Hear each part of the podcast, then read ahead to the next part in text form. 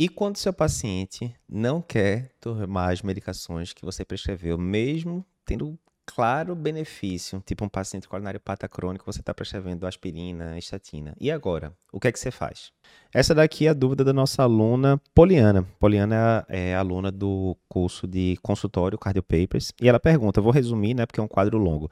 Mas ó, tô com um paciente portador de hipertensão, intolerância à glicose, coronariopata, e ele optou por não usar beta-bloqueador e aspirina. Disse que a aspirina interferiu em relação à, relação sexual, né? pouco provável, enfim. Disse que o beta-bloqueador interferiu em libido, etc. Mesmo ele tendo isquemia na cintilografia miocárdica, tendo lesões graves no CAT, uh, foi optado por tratamento clínico, a hemodinâmica disse que não tinha indicação de, de intervenção, enfim. E, e aí ela pergunta, e agora, José, o que é que eu faço, né? orientei o paciente quanto ao risco que ele assumiu por suspender essas medicações, né? O paciente não quer usar aspirina, não quer usar beta-bloqueador e por aí vai. E aí, o que é que você vai fazer em relação a isso? Isso tende a deixar a gente muito angustiado, realmente, né? Vê, a gente como médico, a gente sabe, né, através do conhecimento técnico, o que é o melhor para o paciente de forma geral, né? Por que de forma geral? A gente sabe que cada paciente é um paciente, né? Na hora que você prescreve, por exemplo, uma estatina para um paciente coronariopata crônico, né?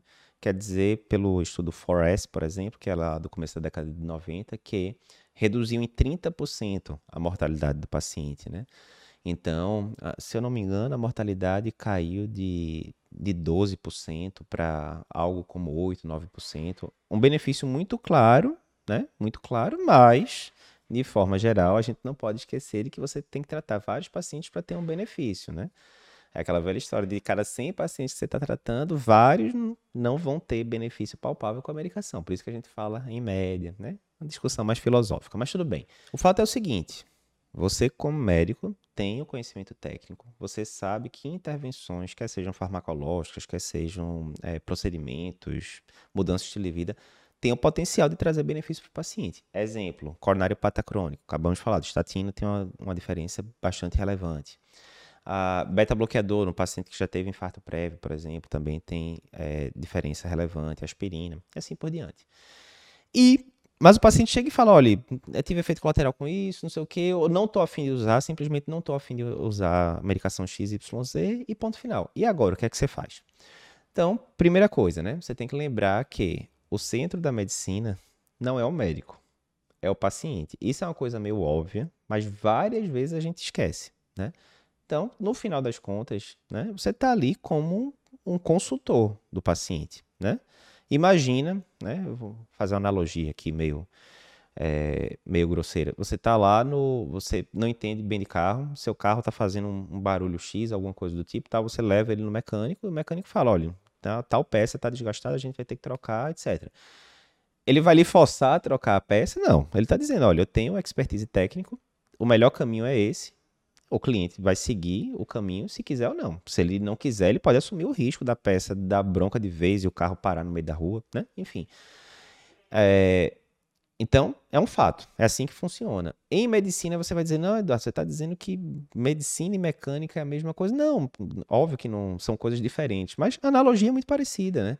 Você vai dar o conhecimento técnico para o paciente, porque você demorou décadas, anos ou décadas, às vezes, para é, ter aquele conhecimento. O paciente, né? Ah, tem Google, tem tal. A gente sabe que por mais informação que esteja, né, tenha na, na internet, uma coisa é informação estudo X mostrou isso. Outra coisa é conhecimento e sabedoria. Você realmente saber filtrar aquilo, saber o que é que funciona, o que é que não funciona, né? Na hora que a gente procura um especialista, qualquer que seja, a gente quer que ele filtre aquele conhecimento todo pra gente e diga, olha, o caminho, né, que tem maior chance de sucesso é esse. Você vai lá no mecânico, ele vai falar, olha, essa peça aqui tá ruim, você não precisa estudar isso, eu já fiz isso para você, por isso você tá me pagando, né, para economizar seu tempo, e tem que trocar a peça X, o, o custo é esse, tá lá. E você vai lá e decide se vai fazer ou não. Quando a gente vai para é, arquiteto, mesma coisa, olha, eu queria botar aqui uma coisa, né, uma decoração assim, eu queria que o ar-condicionado fosse ali, fizesse um vento assim assado. A arquiteta vai chegar e vai dizer, olha, desse jeito não vai dar certo, a gente teria que fazer isso. Então ela detém o conhecimento, ela vai lhe dizer o caminho, mas se você quiser chegar e falar tudo ao contrário, não, não quero saber, eu quero que fique do jeito que eu queria ali, ela vai falar, ok, não vai ficar tão bom, né, mas segue o jogo. Em medicina não é diferente. Você está numa, numa situação onde você tem um paciente de um lado que não é detentor do conhecimento técnico, né, a princípio, e você tem um médico do outro lado que é detentor do conhecimento médico. Ok.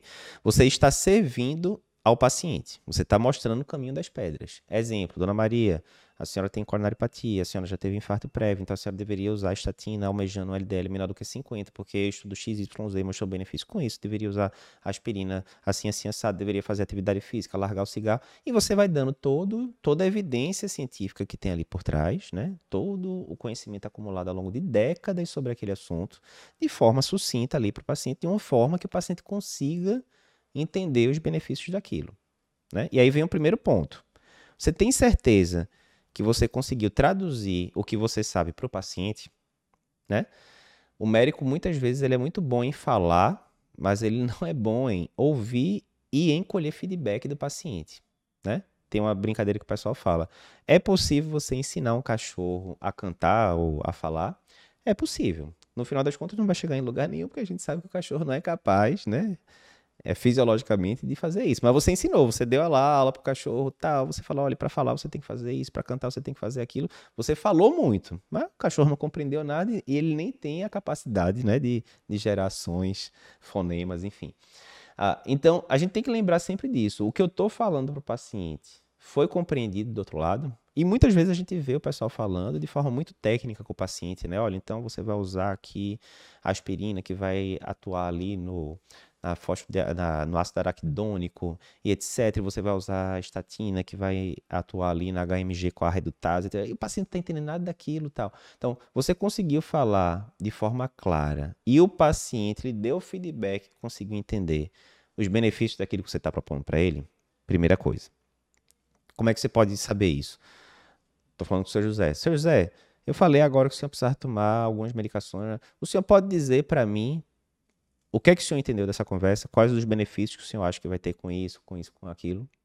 É o primeiro, é, primeiro ponto. O paciente realmente entendeu? Muitas vezes o paciente não entendeu. Ele está dizendo que ele não vai usar aquela medicação XYZ porque ele diz que começou a usar aspirina e teve disfunção sexual, que a gente sabe que não é um efeito colateral né, relatado de forma comum da, da aspirina.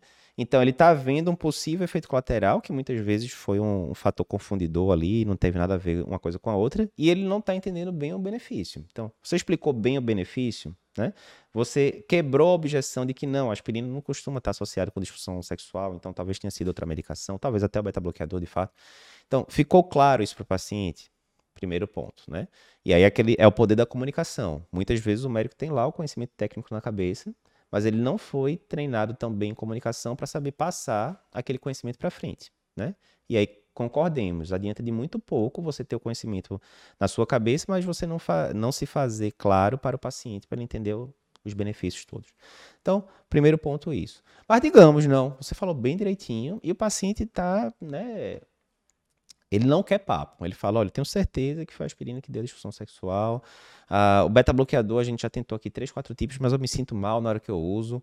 A estatina, eu acho que meu cabelo está caindo. e Enfim, ele diz que não vai usar e ponto final. E você argumentou e tentou né, trocar uma estatina por outra. E ele não quer papo, ele não vai usar nada disso, você está passando tal. E pronto. O que é que você pode fazer? É aquela velha história, né? É uma relação de troca mútua. O seu papel é passar para o paciente os benefícios, etc, etc, se fazer entender e passar a parte técnica, né? O paciente, no final das contas, vai decidir se ele vai seguir aquele caminho ou não. E ele tem direito a isso, né? O que é que você tem que ter cuidado nesses casos, né? Cuidado para com a contratransferência, né? Às vezes você vê isso como um, um ato de desmerecimento do paciente, como se ele não estivesse acreditando em nada do que você está falando, né? E às vezes o médico começa a se exaltar, ficar meio agressivo, hum, isso não vai ajudar em nada, né? Então você fala de forma muito clara, seu José, olha, o caminho que a gente propõe é XYZ por causa disso, disso, disso, disso, né? Vê o feedback do paciente, vê se ele entendeu o que é que está sendo falado. Ah, entendeu e não quer usar por teimosia mesmo, né? E aí você pode saber também que você tem o direito, né? Você não está numa situação de urgência, de emergência. Então, se você está achando que é um paciente rebelde, que entendeu o que você está falando, mas mesmo assim não quer cumprir nada, etc., e você está achando que você está gastando aquele tempo da consulta ali para não prover nenhum valor para o paciente, já que ele não está seguindo nada que você vai prescrever, você pode falar também, olha, talvez seja interessante sim eu procurar, né, uma segunda opinião, um outro médico, já que, infelizmente, eu não estou conseguindo lhe ajudar. Isso em última instância, né? Não me lembro nenhuma vez que eu tive que fazer isso com o paciente, não. Mas em última instância também está na mesa, né, esse tipo de discussão. Então, resumindo, é um tema que é espinhoso, né? Você passar o, a, a, você ter o conhecimento técnico e dá uma sensação ali, né, de, de incapacidade para o médico, porque pô, eu tenho conhecimento técnico, né? Eu trato o meu paciente como se fosse um, uma pessoa querida minha, um parente, alguma coisa. Eu sei o que é que eu posso é, prover para ele para ele ter uma evolução melhor e ele parece estar fazendo um vídeo de mercador. Então você tem que fazer esse checklist. Me fiz compreender adequadamente quais são as objeções que o paciente está dizendo. Eu já tentei quebrar essas objeções da forma mais adequada possível, tal. Mas vai ter alguns pacientes raros que vai ser pura teimosia, vai dizer não vou usar nada daquilo. E aí você tem que ver se vai fazer sentido manter o relacionamento médico-paciente se você não está conseguindo prover benefício para aquele paciente depois dessa discussão toda. É isso, tema interessante.